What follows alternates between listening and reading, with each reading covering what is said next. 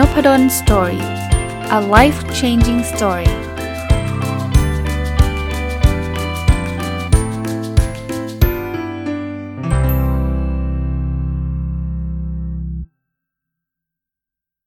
สวัสดีครับ ยินดีต้อนรับเข้าสู่นพดล Story Podcast นะครับ วันนี้หยิบหนังสือเล่มหนึ่งมารีวิวนะ หนังสือชื่อว่าวิชาความสุขนะครับ เป็นหนังสือที่แปลนะครับ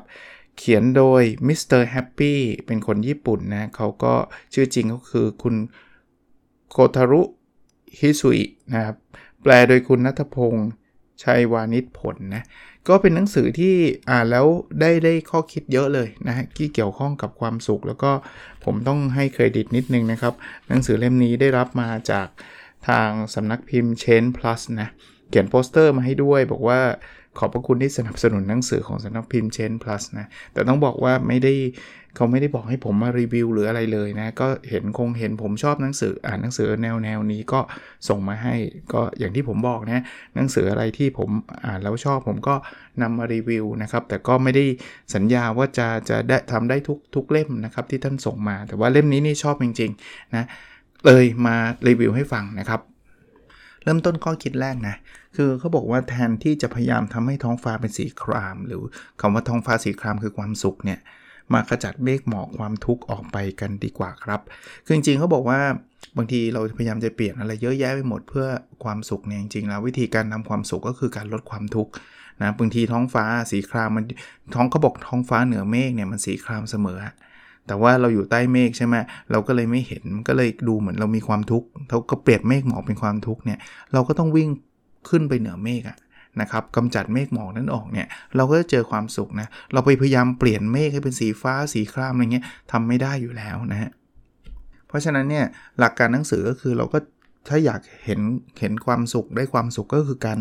กำจัดความทุกข์นะถ้าเกิดเรารู้สาเหตุที่แท้จริงเนี่ยก็บอกว่าปัญหามันถูกแก้ไปแล้วครึ่งหนึ่งนะอันนี้ก็เป็นแนวคิดที่น่าสนใจ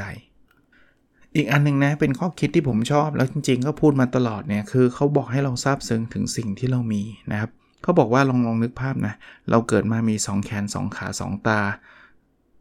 พวกเนี้ยอวัยวะครบเนี่ยถามว่าเอาเงินหมื่นล้านมาแลกเราเรายอมไหมจะเอามาแลกแขนแลกขาแลกตาเราเนี่ยเรายอมไหมส่วนใหญ่จะไม่ยอม แต่ว่าเรากลับไม่ซาบซึ้งถึงสิ่งเหล่านี้นะ พวกเราเนี่ยคือตัวการเลย ก็คือเราเราเห็นเรื่องพวกนี้เป็นเรื่องปกติจริง ๆ แล้วเนี่ยแค่เรามีอวัยวะครบเนี่ยก็ก็ถือว่าเป็นสิ่งที่ต้องขอบคุณเป็นสิ่งที่ควรจะซาบซึ้งแล้วนะครับเขาเหมือนเขาเปรียบเหมือนกับปลานะปลาอยู่ในน้ำทะเลเนี่ยไม่ได้รู้หรือซาบซึ้งของน้ำทะเล ถึงการมีอยู่ของน้ำทะเล เราจะทราบหรือปลาเนี่ยจะทราบซึ้งถึงการมีอยู่ของน้ำทะเล เมื่อถูกจับมาไว้บนบก เราจะรู้ว่าเฮ้ยโหตอนอยู่น้ำทะเลนี่มีความสุขจังเลย มนุษย์ก็เหมือนกันนะบางทีเราลืมตัวไปนะเรารู้สึกว่าทุกอย่างเนี่ยทำไมมันแย่ไปหมดจริงๆแล้ว จะใช้คำว่าแค่นี้ก็ดีมากแล้วก็ได้นะสำหรับสำหรับเคสนี้นะว่าจริงๆแล้วแค่เรามีมีสุขภาพดีเรามีสุขสุขภาพแข็งแรงหรือว่าเรามีอวัยวะครบเนี่ยก็ถือว่าควรจะซาบซึ้งได้แหละ เพราะฉะนั้นเนี่ยเขาสรุปว่าความสุขไม่ใช่สิ่งที่จะเป็นนะความสุขคือสิ่งที่มีอยู่ และความสุขคือสิ่งที่สัมผัสได้นะครับ ก็จริงๆแล้วเขาบอกให้เราถอดแว่นความทุกข์ทิ้งอะนะครับแล้วแล้วชีวิตเราก็จะมีความสุขเลยนะมองกับมองให้เขาเรียกให้รู้จักคุณค่าของสิ่งที่เรามีอยู่ปัจจุบัน คุณค่าของสิ่งที่เรามีอยู่ไม่ได้แปลว่าต้องเป็นของเดียวนะ เรามี ภรรยาที่ดีเรามีสามีที่ดี เรามีคุณพ่อคุณแม่เรามีลูกเรามีอะไรหลาย ๆ อย่างเนี่ยในชีวิตเราเนี่ยจริง ๆ แล้ว ก็ถือว่ามีความสุขมากแล้วนะครับ อีกแนวคิดหนึ่งนะเขาบอกว่าเวลาเราเจออุปสรรคหรือเจอคนต่อต้านเนี่ยมันมันเหมือนเจอโอกาสนะเขาบอกว่า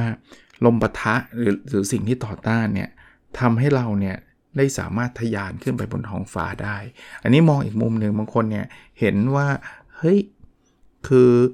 เจออุปสรรคแล้วทำนู่นทำนี่ก็เจออุปสรรคเขาบอกว่าจริง ๆ แล้วลมปะทะเนี่ยพอพอพอเกิดขึ้นเนี่ยสิ่งที่ตามมาคือลมส่งท้าย มันทำให้เครื่องบินบินได้นะครับ เพราะฉะนั้นเนี่ยเจออะไรก็ตามไม่นึกว่าเอ้ยเจอลมปะทะแล้วเจออุปสรรคแล้วแปลว่าเราจะขึ้นสูงขึ้นไปอีกขั้นหนึ่งละ คือในหนังสือเนี่ยเขาพูดถึงภรรยานะคนเขียนเป็นผู้ชายนะพูดถึงภรรยาว่าบางทีก็ถูกขัดคอบ้างละถูกอะไรบ้างละแต่เขาบอกว่าพอเดี๋ยวนี้เจอภรรยาขัดคอหรือว่าทำให้เขารู้สึกงุดหงิดเขาบอกว่ามาแล้วลมปะทะนะเดี๋ยวทำให้เขาเนี่ยดีขึ้นไปอีกนะก็แถมนะครับมีคุณจอชเลวินเจอร์เนี่ยเขาพูดถึงเรื่องของชีวิตคู่นะก็บอกว่าชีวิตคู่ที่มีความสุขนั้นไม่ได้ขึ้นอยู่กับคุณทั้งสองเข้ากันได้ดีแค่ไหน แต่อยู่ที่ว่าพวกคุณ ก้าวข้ามข้อเสียของกันและกันได้ดีเพียงใด จริงๆแล้วการก้าวข้ามข้อเสียนี่เป็นเป็นเหตุผลที่สำคัญที่ทำให้คนอยู่ได้ยั่งยืนนะไอ้ความรักแบบเข้ากันได้ดีเนี่ยมันมักจะมีตอนช่วงต้นๆอะช่วงโปรโมชั่นอุ้ยคนนั้นดินิสัยดี คนนี้ดีจังแต่ว่าต้องยอมรับนะครับชีวิตมนุษย์เนี่ยเราไม่เหมือนกันร้อยเปอร์เซ็นต์หรอก เดี๋ยวจะเจอข้อที่เราเห็นไม่ตรงกัน คนที่ไม่ยอมกันเลยเนี่ยก็จะอยู่ด้วยกันยืดยากอะ่ะก็คือต่างคนต่างจะเอาตัวเองเป็นหลักเนี่ยก็ก็ก็ทะเลาะกันนะเดี๋ยวก็แยกกัน แต่คนที่อยู่กันยั่งยืนเนี่ยคือ ไม่ใช่ว่าอีกฝ่ายเพอร์เฟกนะคือมีข้อเสียแหละ แต่เขามองข้ามตรงนั้นได้ได้ได้ดีกว่านะครับมาถึงอีกอันนะครับเขาบอกว่า ถ้าคิดว่าความรู้สึกดีใจโกรธเสียใจสนุกสนาน เปลี่ยนแปลงหมุนเวียนกันไปเรื่อยๆ เหมือนฤดูใบไม้ผลิร้อนใบไม้ร่วงแล้วก็หนาว ก็จะสบายใจขึ้นเยอะครับ แปลว่าเขาให้มองว่าบางทีนะมันจะมีบางวันที่ที่ดี บางวันที่แย่ บางวันที่โกรธ บางวันที่เสียใจ บางวันที่แฮปปี้ มันเหมือนมันเหมือนฤดูกาลอะถ้าแบบนี้เราจะไม่รู้สึกแย่ไง คือคือเหมือนเหมือนเราเจอฤดูหนาวเราก็รู้สึกว่าเออมันก็ต้องหนาวหรือว่า ตอนนี้นะของประเทศไทยฤดูร้อนเนี่ยเราก็จะแบบเออมันก็ต้องร้อนอะ่ะแล้วเดี๋ยวมันก็จะวนเวียนกันไปเรื่อยๆแบบเนี้ยอารมณ์มันก็เหมือนกันนะมันก็จะมีวันที่แบบเออโอเคไว้ดีไว้อะไรเงี้ยกับวันที่แบบแย่จังเลยแบบเบื่อจังเลยเฮ้ยบางบางวันที่โกรธจังเลย ชีวิตมันก็หมุนเวียนกันอย่างเงี้ยคราวนี้วันที่เราแย่ๆเนี่ยนะเขาบอกว่าบางทีเนี่ย เราเราเราที่เราเหนื่อยเรารู้สึกแย่เนี่ย เพราะว่าเราพยายามจะไปข่มอารมณ์นั้น คือเวลาโกรธเนี่ยนะแล้วเราก็ไปพยายามจะไม่โกรธอะไรเงี้ยนะมันมันยิ่งยิ่งหนักก็ไปใหญ่เขาบอกว่าจริง ๆ แล้วเนี่ยรู้สึกโกรธได้นะครับแต่ให้ตระหนักรู้ว่าเรากำลังโกรธอยู่นะ รู้สึกเหงาได้ให้เราตระหนักรู้ว่ากำลังเหงาอยู่นะนะครับ แล้วเป็นการแล้วบอกกับตัวเองนะว่า เรารู้สึกแบบนั้นก็ได้นะ เป็นการยอมรับอารมณ์ที่แท้จริง ของตัวเอง ถ้าทำแบบนี้เราจะไม่เหนื่อยฮะเราจะโอเคขึ้นนะครับอะมาดูกันต่อนะเขาบอกว่าอีกอีกแนวหนึ่งนะที่จะทำให้เรามีความสุขง่ายคือการเริ่มถามตัวเองว่าเราปรารถนาอะไรมากที่สุดในชีวิตนี้เขาบอกว่าถ้าเรามีความชัดเจนเนี่ยมันก็จะชัดว่าเราต้องควรต้องทำอะไรหรือไม่ควรทำอะไร ถ้าเราตอบตัวเองยังไม่ได้ว่า เอ๊ะเราปรารถนาอะไรมากที่สุดเนี่ย มันก็ยังยังเบลอๆอยู่เนะบางทีเราทำแล้วก็ไม่รู้ว่าไอ้สิ่งที่ทำเนี่ย มันใช่ไม่ใช่ มันดีไม่ดี มันมีความสุขหรือไม่มีเนาะ ก็พยายามนะ ผมไม่ได้บอกว่าจะต้องค้นหาให้ได้วันนี้เดี๋ยวนี้ แต่ว่าลองตอบคาถามนี้ว่าเราปรารถนาอะไรมากที่สุดในชีวิตนี้ อะ อีกอันนึงเป็นข้อคิดที่น่าสนใจนะเขาบอกว่าบางทีเนี่ย เราอาจจะเจอว่าทุกอย่างมันดูแย่ไปหมดเลย เขาบอกการปฏิวัติจะเกิดขึ้นเสมอเมื่อสังคมถึงทางตัน คือถ้าเกิดทุกอย่างมันแย่หมดเดี๋ยวมันจะเกิดการเปลี่ยนแปลงนะบอกสิ่งที่เลวร้ายที่สุดจะกำเนิดสิ่งที่ดีที่สุด ผมพูดต่อยอดให้นิดนึงนะผมไม่ได้แปลว่า ถ้าเราอยากอยากจะเปลี่ยนแปลงเราต้องรอให้มันเกิดสิ่งที่เลวร้ายที่สุดก่อนไม่ใช่ แต่ว่าเป็นการมองมุมว่าถ้ามันเกิดขึ้นมาแล้วอะตอนนี้มันเป็นสิ่งที่เลวร้ายแล้วอะเอาล่ะ ต่อไปเนี้ยสิ่งที่ดีที่สุดมันจะตามมาแล้วนะครับ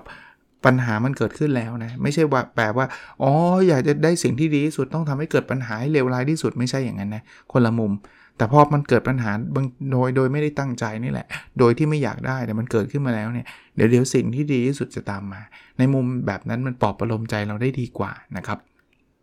อีกเรื่องนะที่จะทำให้เรารู้สึกรู้รู้สึกถึงคุณค่าของตัวเองเนี่ยเขาบอกตัวเราคือปาฏิหาริย์นะเ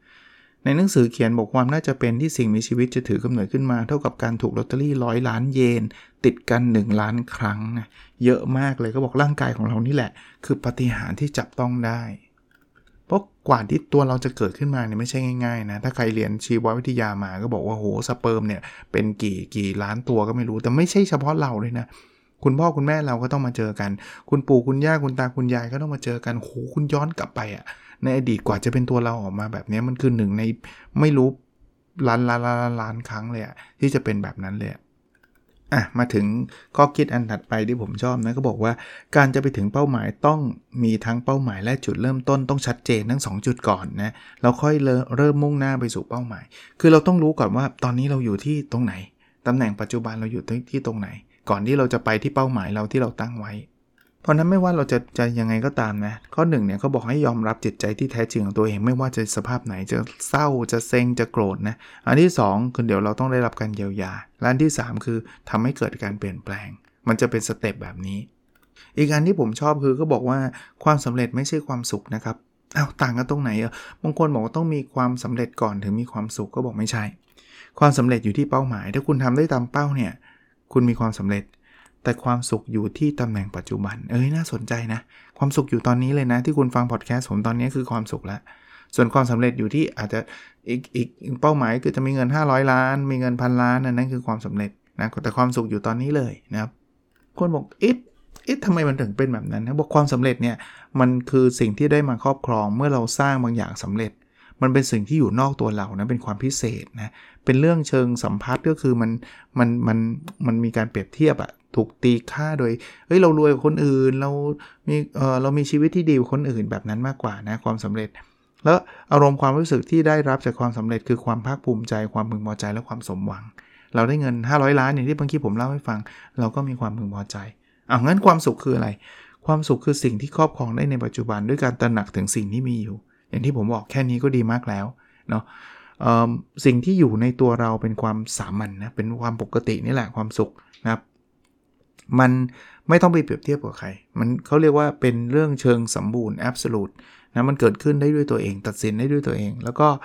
อารมณ์ความรู้สึกที่ได้รับจากความสุข คือความโล่งอกความสบายใจความสุขล้นนะ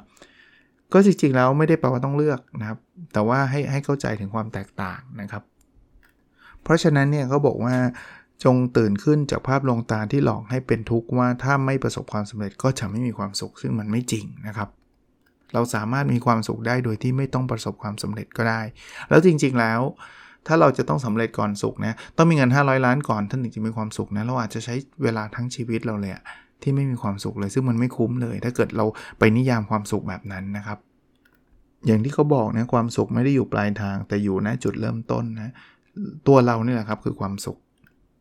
ในหนังสือเขาบอกแบบนี้ด้วยนะครับเขาบอกว่าเขาไม่ได้ปฏิเสธความสำคัญของการพุ่งสู่ความสำเร็จนะ การตั้งความฝันความสำเร็จเป็นสิ่งที่ดีนะ แล้วเขาก็อยากให้ทุกคนประสบความสำเร็จครับทำความฝันให้เป็นจริง แต่อยากจะสื่อว่ากว่าจะถึงตอนนั้นเนี่ย การอิ่มเอมกับสิ่งที่ได้รับในตอนนี้จะทำให้ความฝันเป็นจริงเร็วขึ้น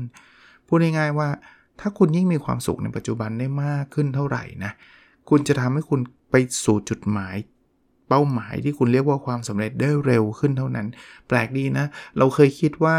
ต้องไปถึงเป้าหมายก่อนสำเร็จก่อนถึงมีความสุขแต่จริงๆแล้วกลายเป็นว่าความสุขเนี่ยกลายเป็น prerequisite เนาะกลายเป็นสิ่งที่ต้องเกิดก่อน หรือหรือถ้ามันเกิดก่อนเนี่ยมันจะทำให้เราย่นระยะทางไปสู่ความสำเร็จได้เร็วขึ้นด้วย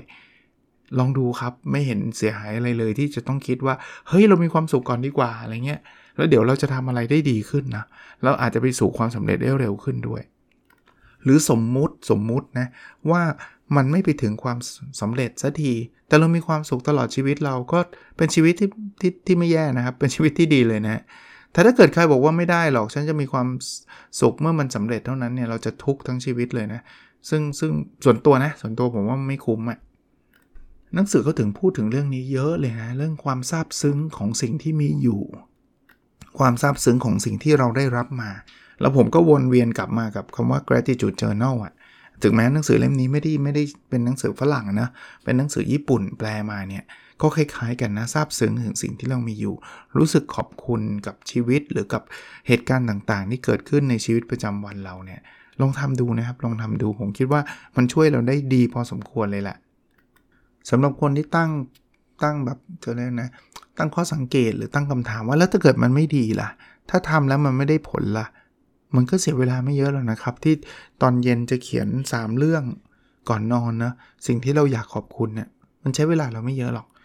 นั้นทำแล้วไม่ได้ผลก็ไม่ได้เสียหายอะไรหรอกก็เสียเวลาไปประมาณสัก 2 นาที 3 นาทีก็ไม่เกินนะต่อวันนะผมคิดว่ามันคุ้มค่าที่จะเสี่ยงนะครับอ่าลองดูฮะหนังสือมีการอ้างอ้างคำพูดของ จิตแพทย์คนหนึ่งนะคงเป็นจิตแพทย์ชื่อดังของญี่ปุ่นนะครับ คือคุณชิเงตะไซโตะนะบอกว่าถ้าไม่มีความล้มเออถ้าไม่มีความล้มเหลวใดในชีวิต ก็ถือว่าชีวิตล้มเหลว ความล้มเหลวนี่แหละครับ จะกลายเป็นความทรงจำแสนสนุกในภายหลัง เออน่าสนใจนะ ปกติเราจะหลบเลี่ยงความล้มเหลวเขาบอกว่าถ้ามันไม่มีเลยนะชีวิตแบบโมทุกอย่างสำเร็จหมดเนี่ยพวกชีวิตนั้นไม่ไม่ไม่น่าสนใจหรอกเป็นชีวิตที่ล้มเหลว และไอ้ความล้มเหลวที่ตอนนี้รู้สึกแย่จริงๆเนี่ยต่อไปนะมันจะพัฒนากลายเป็นความทรงจำที่แสนสนุก คนที่ทำธุรกิจเจ๊งเนี่ยถ้าคุณทำต่อไปเรื่อยๆเรียนรู้ต่อไปแล้ววันหนึ่งคุณรวยเนี่ยคุณก็จะย้อนกลับมาคิดว่าเฮ้ยตอนนั้นมันเจ๊งไม่ได้ยังไงวะตอนนั้นคิดยังไง หรือต่อต่อให้คุณไม่รวยนะผมคิดว่านะมันก็จะเป็นบทเรียนอันหนึ่งที่เราเราเราย้อนกลับพูดคุยกับคนอื่นได้ว่าเราเคยเจ๊งเรื่องนี้มาแล้วอะนะครับเราเคยมีประสบการณ์อันนั้นอันนี้มานะครับ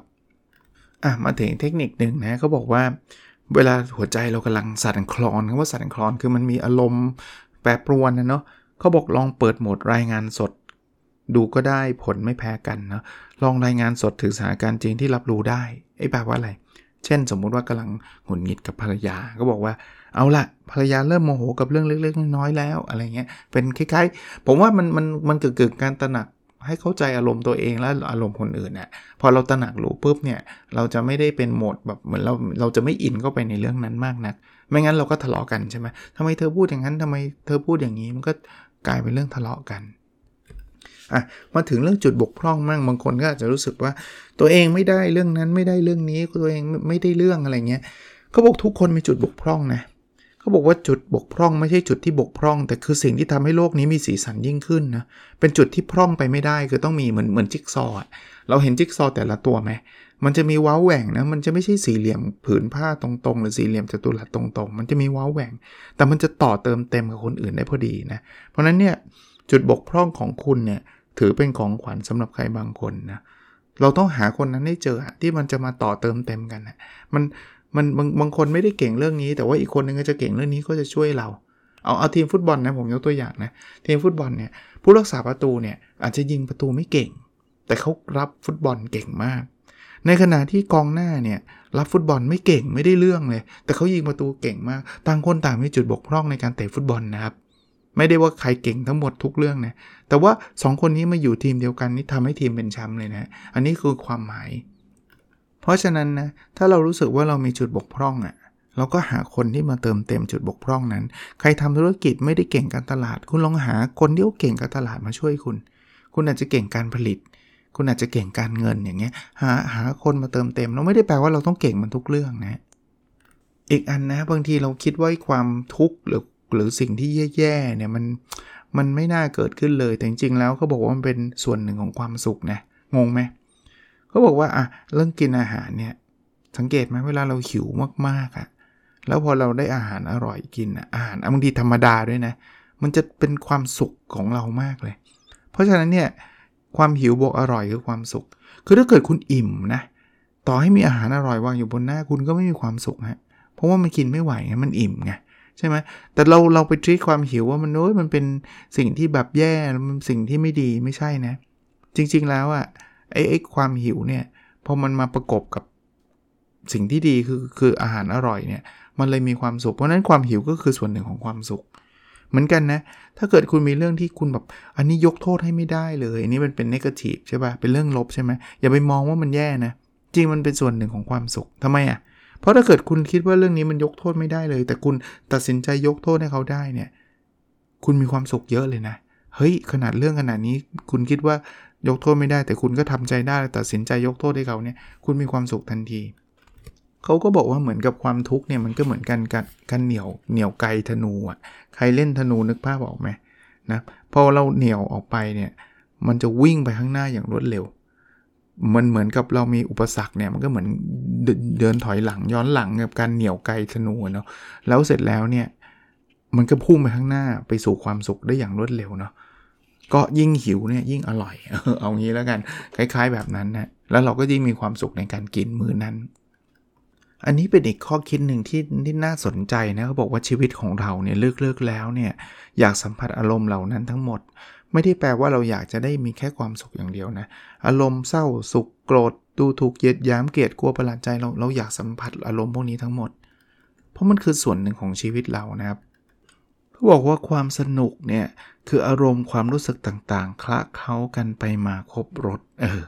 เพราะนั้นเนี่ยมันไม่แปลกหรอกที่จะจะจะเจอความเซ็งความโกรธบ้าง ความเศร้าบ้าง ความสุขบ้าง ความสนุกบ้างอะไรเงี้ยเต็มไปหมดเลย ชีวิตมันเป็นอย่างเงี้ยมันมีรสชาติเนาะไม่ใช่แบบทุกอย่างมันต้องแบบลาเวนเดอร์อย่างเดียวสุกล้วนๆไม่มีอะไรมาปะปนเลยโหไปคาดหวังแบบนี้ยิ่งหนักนะเพราะมันยากไงที่จะได้นะ อีกเรื่องเป็นเรื่องความเครียดนะคุณมาซาโยชิซอนนะครับ ซึ่งเป็นประธานกรรมการบริหารของ SoftBank เนี่ย บอกว่าเรื่องไหนใช้เวลาคิด 10 วินาทีแล้วยังไม่เข้าใจ จะคิดมากไปกว่านั้นก็เสียเวลาเปล่า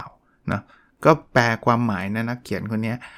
หนังสือเล่มนี้เขาก็แปลความหมายบอกว่า ดังนั้นจากวินาทีที่ 11 เป็นต้นไปจะกลายเป็นความเครียดเลยนะเออลองลองเอานี้ไปคิดดูก็ได้ไม่คิดเยอะอย่าไปคิดนานนะครับถ้ามันยังไม่ออกหยุดไว้ก่อนนะครับ ก็บอกว่าระยะจากปัจจุบันกลับไปอดีต และระยะจากปัจจุบันไปถึงอนาคตคือความเครียดบางทีในอดีตเนี่ยเราก็เสียดายใช่ไหมในอนาคตเราก็กังวลพวกนี้เสียดายและกังวลเนี่ยคือความเครียดทั้งสิ้นเขาบอกให้เข้าใจว่าตราบใดที่สติหยุดอยู่ณปัจจุบันความเครียดจะไม่มีวันเกิดขึ้น เพราะเราอยู่กับตรงนี้เลย ก็ถึงเรียกว่าเจริญสติไงให้กลับมาอยู่กับปัจจุบันให้มากที่สุด ภาษาอังกฤษเขาถึงเรียกปัจจุบันว่าเป็นของขวัญไง present present ก็คือของขวัญนนั่นเอง เป็นคำเดียวกันนะคำภาษาอังกฤษเป็นคำเดียวกัน อีกอันนะเขาบอกว่าจริง ๆแล้วอะพวกตัวพวกเราทุกคนนะพวกเราทุกคนเนี่ยเรามีตัวตนหลายตัวตนเฮ้ยทำไมอะผมก็เป็นคนคนเดียวไม่ใช่หรอก เวลาเราอยู่กับบ้านเราเป็นตัวตนหนึ่งใช่ไหมอยู่กับที่ทำงานแล้วก็อีกตัวตนหนึ่งไม่แปลกนะ เราคุยกับเพื่อนสนิทกับคุยกับเจ้านายเราคุยเหมือนกันปะไม่เหมือนคนละตัวตนนะครับ เราไม่ได้เป็นคนใดคนหนึ่งครับ ทุกคนคืออีกเซี่ยวหนึ่งของของนิสัยเรานะ เพราะฉะนั้นเนี่ยไม่ต้องเปลี่ยนนิสัยก็บอกงี้ไม่ต้องเปลี่ยนนิสัยฮะเขาบอกว่าเพราะนิสัยไม่ใช่ตัวตนของเราทั้งหมด เพียงแต่เราต้องเลือกให้มันถูกถูกกาลเทศะเท่านั้นเอง ถ้าเราใช้สรรพนามคุยกับเพื่อนไปคุยกับเจ้านายก็อาจจะไม่ถูกต้องใช่ไหมในขณะเดียวตอนกันเราอยู่กับเจ้านายเราไปใช้สรรพนามอ๋อคุยอ่าตอนเราอยู่กับเพื่อนไปไปใช้คำพูดเหมือนเราคุยกับเจ้านายก็ไม่ถูกอีก ก็ก็เลือกให้มันถูกเท่านั้นเอง แต่ว่าไม่ได้แปลว่า จะต้องพูดกับทุกคนทุกอย่างทุกสถานการณ์เหมือนกันหมด ตัวตนต้องมีหนึ่งตัวตนไม่ใช่เขาบอกตัวตัวตัวตนเรามีเยอะฮะก็เปรียบว่านิสัยไม่ใช่ตัวตนนิสัยเหมือนเสื้อผ้านะเหมือนเสื้อผ้าเราก็ต้องเลือกเสื้อผ้าให้ถูกถูกกาลเทศะเท่านั้นเองใช่ไหมเราไปทำงานใส่เสื้อยังไง อยู่บ้านใส่เสื้อยังไง อากาศหนาวใส่เสื้อยังไง อากาศร้อนใส่เสื้อยังไงนะบอกการเติบโตก็คือการมีเสื้อผ้าตัวใหม่ให้เลือกเพิ่มขึ้น เหมือนเราโตเราก็จะมีรู้สถานการณ์ตอนเด็กๆเนี่ยเขาอาจจะมี มีเสื้ออยู่แค่ชุด 2 ชุดอะเขาก็จะมีตอนเขาอยู่กับพ่อแม่ตลอดเวลา พอเขาเริ่มไปโรงเรียนอนุบาลเนี่ยเขาก็จะมีเสื้อใหม่ เพราะว่าเขาต้องมีบทบาทใหม่เขาจะพูดกับเพื่อนเนี่ยเขาไม่เหมือนกับพูดกับพ่อแม่ละ คนละแบบละ เพราะฉะนั้นเนี่ยเขาบอกว่าพวกเราคือคล้ายๆ วาทยากรกำกับชีวิตของตัวเราเอง ว่าเราจังหวะไหนเราต้องใช้บทบาทไหนใช้ตัวตนไหนนะครับ เพราะฉะนั้นเนี่ยเขาบอกว่าตัวเราเนี่ยมีมีนิสัยหลากหลายนะครับ ดังนั้นการไม่ได้รักตัวเองไปเสียทั้งหมดก็เป็นเรื่องปกตินะครับ คนมากมายกับตำหนิตัวเองว่าทำตัวไม่น่ารัก ส่วนไหนที่ตัวเองไม่ชอบก็ไม่จำเป็นต้องฝืน แค่ยอมรับว่าในเวลาแบบนี้เราจะนิสัยแบบเนี้ยนั่นแหละ นั่นแหละคือคือตัวตนเราเรามีมันมีความหลากหลาย เรามีเยอะอะนะครับมีมีหลายนิสัยนะครับอะอีกอันนึงนะเขาเขาบอกว่าเทคนิคการเติบโตแบบก้าวกระโดด อันนี้มาจากคุณโคจิชิโมกาวะนะครับนักให้คำปรึกษานะครับเขียนหนังสือเรื่อง มาเรียนแบบแล้วสนุกกับชีวิตกันเถอะเขาบอกเริ่มต้นนี้ฮะสขั้นตอน 1 คือเล่นแบบก่อนเลย เล่นแบบเหมือนเป๊ะเลย 2 คือใส่ความเป็นตัวตนลงไปเล็กน้อย แล้วก็ 3 คือปรับเปลี่ยนตามใจจนได้สไตล์ของตัวเอง เราก็จะค่อยเติบโตขึ้นมาเป็นเป็นเป็นรูปแบบของเราเองนะฮะต้องระวังนิดนึงนะ ไม่ใช่ก๊อปปี้เข้ามาแล้วก็ไปโพสใน Facebook เลย อันนั้นไม่ใช่นะฮะอันนั้นผิดกฎหมายเลยนะ ผิดลิขสิทธิ์เขาเลยนะฮะ ก็ก็ลองต้องไปอ่านหนังสือเล่มนี้ผมก็ไม่ได้ไปอ่านนะ แต่ว่าเขาก็บอกว่าเริ่มต้นจากดูคนอื่นก่อน แล้วก็ใส่ความเป็นตัวตนเรา แล้วก็ปรับเปลี่ยนให้มันให้มันเป็นเป็นเป็นเราอย่างเงี้ยอย่างเช่นดูคนอื่นผมยกตัวอย่างนะอ่าเวลาจะเขียนเราอาจจะไปดูบล็อกที่เราสนใจว่าเขาเขียนสไตล์ไหน แต่ไม่ใช่ก๊อปปี้เข้ามาทั้งหมด แบบเราก็จบเลยไม่ใช่ เราก็อาจจะเอ้ยลงเขียนแนวนี้บ้าง ใส่ความเป็นตัวตนเราลงไป แล้วก็ปรับเปลี่ยนให้มันเหมาะสมกับสไตล์ของเราอย่างเงี้ย อะอันนี้ผมก็ชอบนะเขาบอกว่าชีวิตนี้คือภาพที่ขาดอะไรไปสักอย่างมันก็ไม่สมบูรณ์แบบนะ ชีวิตเราแบ่งแยกเรื่องจำเป็นกับเรื่องไม่จำเป็นไม่ได้ เพราะว่าทั้งหมดคือโดมิโนตัวสำคัญ แปลว่าอะไรรู้ป่ะคือบางเรื่องเนี่ยเรารู้สึกว่าแบบเฮ้ยที่มันแบบไร้สาระมากมันไม่ควรทำแต่เชื่อไหมว่าเรื่องนั้นอาจจะนำไปสู่สิ่งดีๆ ที่เราคาดคิดไม่ถึงนะเป็นปฏิหารที่เราคาดคิดไม่ถึงก็ได้ เพราะฉะนั้นเนี่ยเอออย่าอย่าไปรู้สึกแย่รู้สึกแบบเฮ้ยเรื่องนี้มันไม่เป็นเรื่องอะไรเงี้ยจริง ๆ ไม่เป็นเรื่องบางเรื่องอะมันทำให้ ชีวิตเราก้าวกระโดดกว่าเรื่องที่เป็นเรื่องที่เราทำอยู่ก็ได้นะเออผมว่าเป็นกำลังใจที่ดีเหมือนกันนะ ใครจะไปรู้นะอายกตัวอย่างนะ การฟังพอดแคสต์ episode เนี้ยตอนเนี้ยอาจจะนำไปสู่อะไรสักอย่างที่แบบทำให้ชีวิตท่านประสบความสำเร็จมากๆขึ้นก็เป็นไปได้จริงปะหรือหรือแม้กระทั่งผมเนี่ยการจัดพอดแคสต์ episode เนี่ยการหยิบหนังสือเล่มนี้มาอ่านเนี่ย ก็อาจจะทำให้ผมแบบมันเกิดเป็นโดมิโนไงโดมิโนคือตัวนี้มันล้มแล้วมันทำให้ตัวอื่นล้มตาม แล้วทำให้เราประสบความสำเร็จมากขึ้นเรื่อยๆ ก็ได้เช่นกันอะอีกอันถัดไปนะเราเคยได้ยินว่าเราเปลี่ยนแปลงอดีตไม่ได้ แต่หนังสือเล่มนี้บอกว่าเราเปลี่ยนแปลงอดีตได้เฮ้ยเปลี่ยนยังไงนะเขาบอกว่าถ้าวันนี้เรามีความสุข แม้อดีตที่ผ่านมาจะทุกข์ยากลำบาก เราก็เปลี่ยนมันให้เป็นเรื่องที่น่าขอบคุณได้ เออจริง คือคือเราไปเปลี่ยนเหตุการณ์ในอดีตไม่ได้ แต่เปลี่ยนมุมมองได้ ถ้าวันนี้เรามีความสุขนะ เรามองไปในอดีตโอ้ยมันลำบากจัง แต่เรามองว่ามันเป็นบทเรียนเนาะมันเป็นเรื่องที่น่าขอบคุณด้วยซ้ำทำให้เรามาถึงจุดนี้ได้อย่างเงี้ยก็ก็ก็คือการเปลี่ยนมุมมองในอดีตนั่นเองนะครับอะอีกการนั้นหนังสือบอกว่าบาดแผลในใจจะช่วยขัดเกลาคุณให้เปล่งประกายนะเพราะนั้นเนี่ยบางทีมันมีบาดแผลบางทีโดนแฟนทิ้งมันอะไรไม่รู้อะแต่แต่มองว่ามันคือแบบมันคือรอยที่แบบ สวยงามนะทำให้มันเกิดการเปล่งประกายออกมา หนังสือเขียนไว้บอกว่า ต่อให้พวกเราใจสลายอีกสักกี่ครั้งล้มลุกคุกคานอีกสักกี่หน เมื่อถึงจุดหนึ่งชีวิตย่อมงดงาม เชกเช่น กระดาษหนึ่งแผ่นที่ถูกพับหลายต่อหลายครั้ง จนกลายเป็นนกกระเรียนแสนสง่างามได้ในท้ายที่สุด ก็ไม่ต้องอธิบายเพิ่มนะก็มองมองว่าแบบนั้นแล้วกันนะครับ ทิ้งท้ายหนังสือเล่มนี้บอกว่า คำตอบสุดท้ายของชีวิตของคนเราไม่ว่าเมื่อไหร่ก็จะเป็นสิ่งนี้ครับ นั่นคือความรักนะคำตอบนั้นคือความรักเขาก็ลงเอยด้วยด้วยคำว่าความรักซึ่งมันก็อย่างที่เรารู้จักกันนะครับ มันคือมันคือสิ่งที่สำคัญสำหรับคนเขียนเนี้ยนะครับ แต่ผมคิดว่าสำหรับทุกคนเหมือนกัน ก็วันนี้ยาวนิดนึงเนาะแต่น่าสนใจนะ หนังสือชื่อวิชาความสุขนะครับ มีนิดเดียวคือเขาจะเล่นคำอักษรญี่ปุ่นอยู่เยอะพอสมควร แต่ว่าไม่ต้องกลัวให้คนแปลเขาอธิบายให้ให้เราเข้าใจ แต่ว่าเนื่องจากเราไม่ทราบซึ้งกับ อักอักขระหรือตัวอักษรญี่ปุ่นสำหรับผมนะเอางี้คนส่วนใหญ่แล้วกันนะคนนี้เขาเรียนญี่ปุ่นมาเขาจะทราบซึ้งบางทีเราก็จะไม่ค่อยเก็ตมุกกับการเล่นเล่นตัวอักษร แต่คนแปลเขาพยายามอธิบายหมดนะว่าเขาเล่นอักษรยังไงเพียงแต่ว่ามันไม่อินไงถ้ามันเป็นคำภาษาไทยเนี่ยเราจะเราจะอินกว่าอย่างเงี้ยเขาจะแบบเป็นรูปร่างของตัวอักษรเนี่ยคล้ายๆสระอีเหมือนร่มอะไรแบบเนี้ยเขาก็จะแบบแปลออกมาแบบนั้น จะมีแบบนั้นอยู่อยู่อยู่ทั้งเล่มอะแต่ไม่ใช่ส่วนใหญ่หรอกนะครับ จริง ๆ อ่านไม่ยากนะครับ หนังสือชื่อวิชาความสุขนะครับเขียนโดย Mr. Happy แห่งญี่ปุ่นนะครับ คุณโคโตรุฮิซุยนะครับ แล้วก็แปลโดยคุณนัทพงศ์ชัยวานิชผลนะครับ ขอบคุณอีกครั้งกับสำนักสำนักพิมพ์เชนพลัสที่คุณนาส่งเล่มนี้มาให้อ่านอ่านเพลินนะครับ ก็ลองไปหาอ่านกันดูได้นะครับ โอเคครับ แล้วเราพบกันในสดถัดไปนะครับ สวัสดีครับ